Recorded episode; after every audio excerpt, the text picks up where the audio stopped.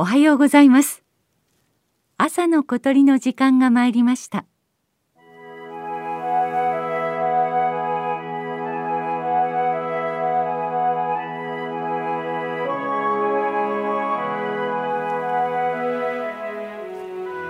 茨城県東部に広がる北浦。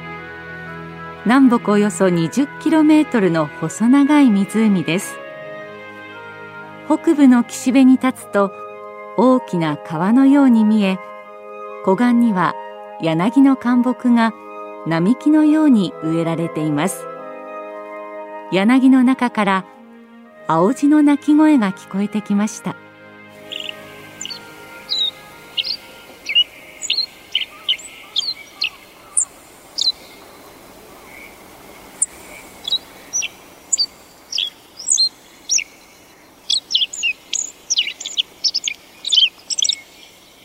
これはさえずりの練習でこの季節ならではの鳴き声です。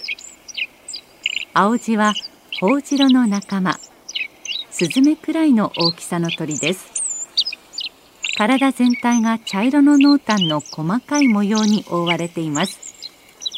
また喉からお腹は黄色でオスはこの季節黄色が一段と鮮やかになります。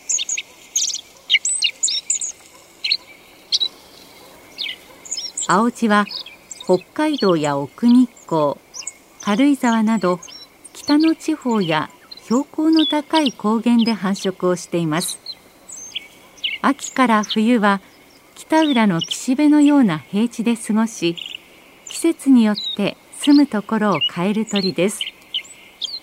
この時期はまだ平地にいますがもうしばらくすると生まれ故郷の高い山や北の地方に移動していきます。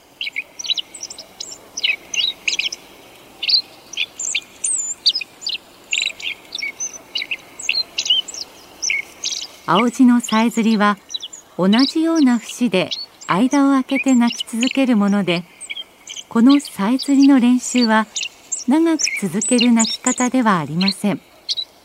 また時々聞こえる短い高い声は仲間同士の合図の声。地鳴きと呼ばれている鳴き方です。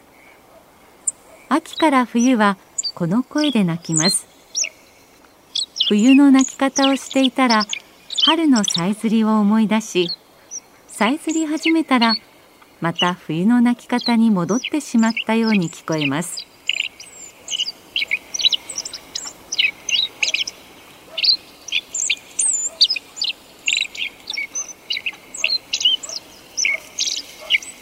鳥は一日の昼間の時間や太陽の光が当たる角度の変化を脳が感じてさえずり始めると言われています。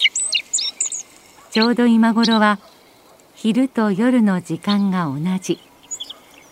こうした太陽の変化からさえずり始めたのでしょう。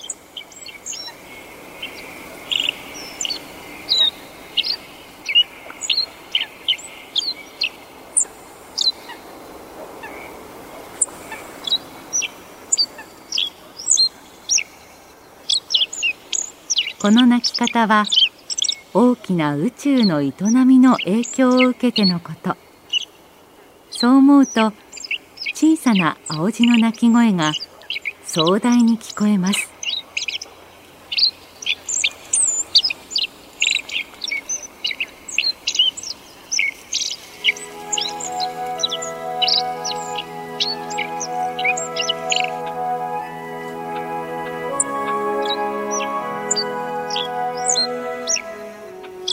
朝の小鳥。今朝は北浦の青地をお送りしました。収録構成は松田道夫さんでした。